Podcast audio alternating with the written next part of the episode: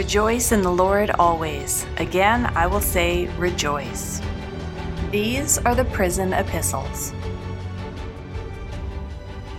Have you ever been around kids that are just so excited about something that um, it almost seems like their mouth just can't go fast enough for the thoughts zipping through their head?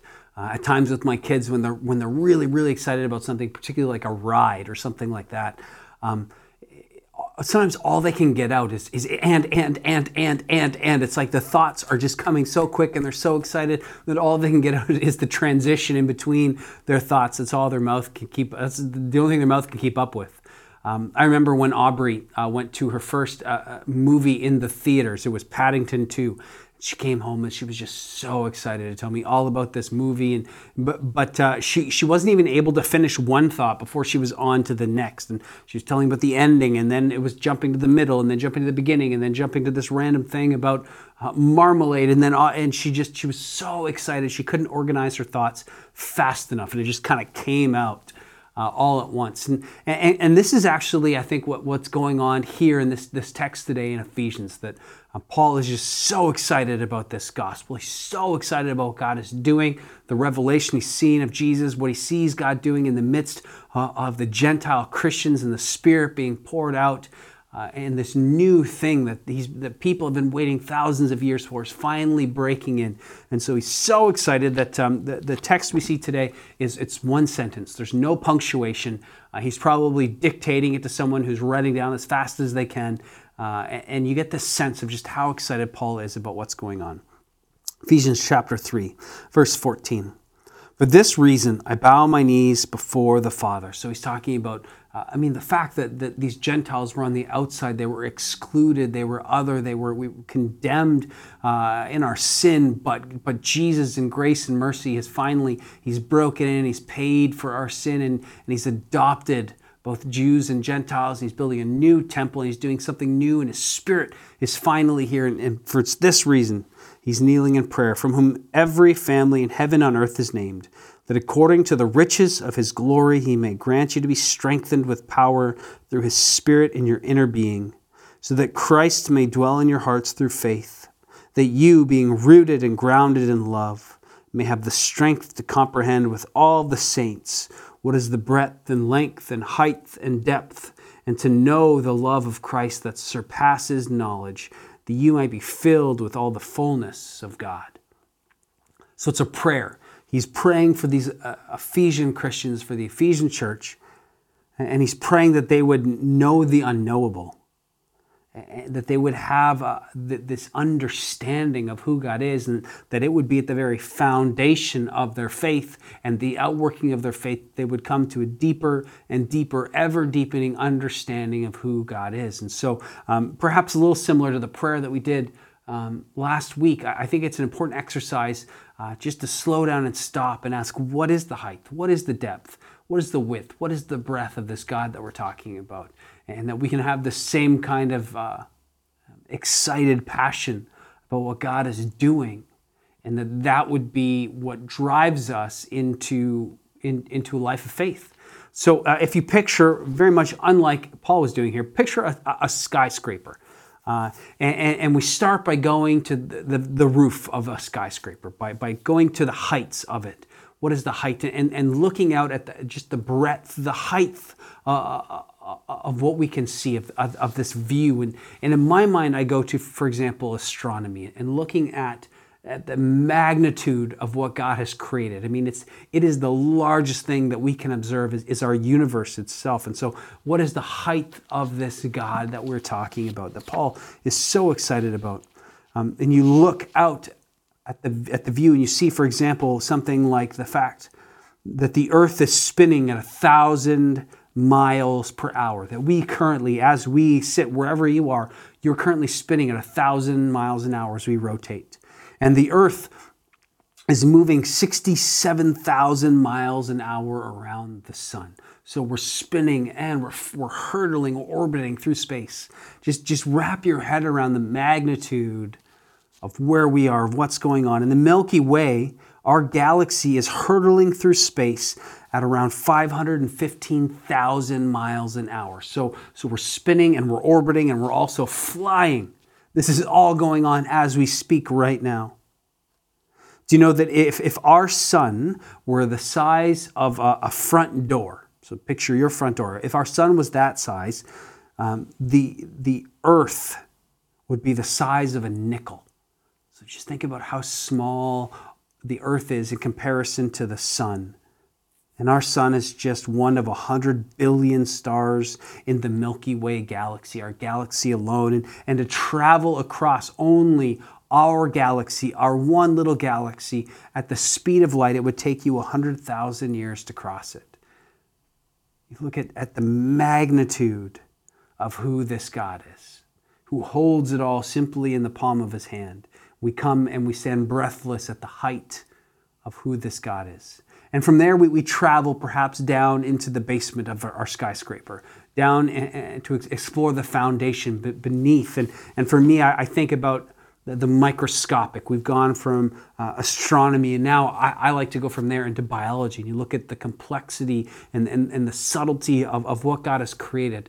Um, my wife Jen is a biology teacher, and she just loves this stuff because uh, science and faith are not opposed, but, but rather through science we see what it is that God has made, and, and we see the beauty and the intricacy and the complexity and the magnitude of the creation around us, of, of how He's done it. And so you look within, for example, just the, the microscopic, you take one cubic centimeter of air, that's like a sugar cube. You, you look at just a sugar cube, and within that, that little cubic centimeter of air, there's 2.5 times 10 to the 19th number of molecules. That's 2, a 5, and 18 zeros. 18, that's how many molecules are in one cubic centimeter. And then you go into the cells, into the cells in our body, and it's amazing. Um, one of the things I find amazing is that we have these molecular motors. Um, all through our, our, cells, that our bodies is filled with them. Where the, there, there, are, there are propellers in our cells, there's pumps, there's switches, there's there's tweezers, there's sensors, there's scanners, there's gates, all these, these, these mechanisms exist inside of, of our living cells, billions of them. And one of the coolest ones um, is the shuttle. And, and if you, I mean, you can look it up, but there's this, this um, molecular motor that, that's, a, that's a shuttle, and it carries things through the cells. It carries information or, or, or sometimes junk. It carries in our cells, and it looks like uh, it looks like a 70s cartoon, sort of leaned back and walking with big, exaggerated leg movements. But these things are walking and carrying things these, these little shuttles that are walking in our cells like the molecular motors are, i mean when you when you when you when you look at this it's amazing. It's mind-blowing that all this is going on. And if it didn't exist life wouldn't be here. We wouldn't be here.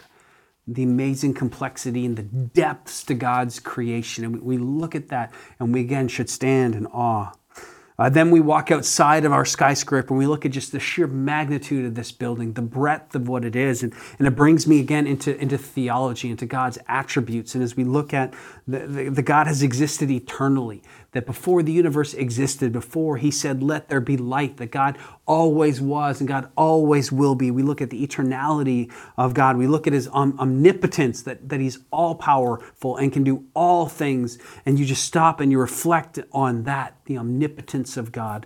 And then his omnipresence, that he's, that he's every place, fully at every moment in the universe. And we begin to wrap our heads around just the, the, magnitude of who God is, let alone we, we try and wrap our heads around the Trinity, that God is Father, that got a Son, they got a Spirit. And it's known as the, this perichoresis, which is this dance of, of three and one, one and three. And they dance in authority and submission to each other in this, this perfect harmony and unity and community and perfect love. And as we examine the, the breadth of who God is, again, we just stand in awe. And then we go to the width where maybe we walk in the building and we start looking at the size of some of the rooms and how many rooms there are. And we look at, I think it, I think it brings us to a place of looking at what is, who is man that God is mindful of him, that, that he would make a place for us in Psalm 8. We look at what God has done. We look at the cross. That in the cross we have the propitiation of God, that, the, the, the wrath of God, which is, which, is, which is due us, that we deserve the wrath of God for our sin.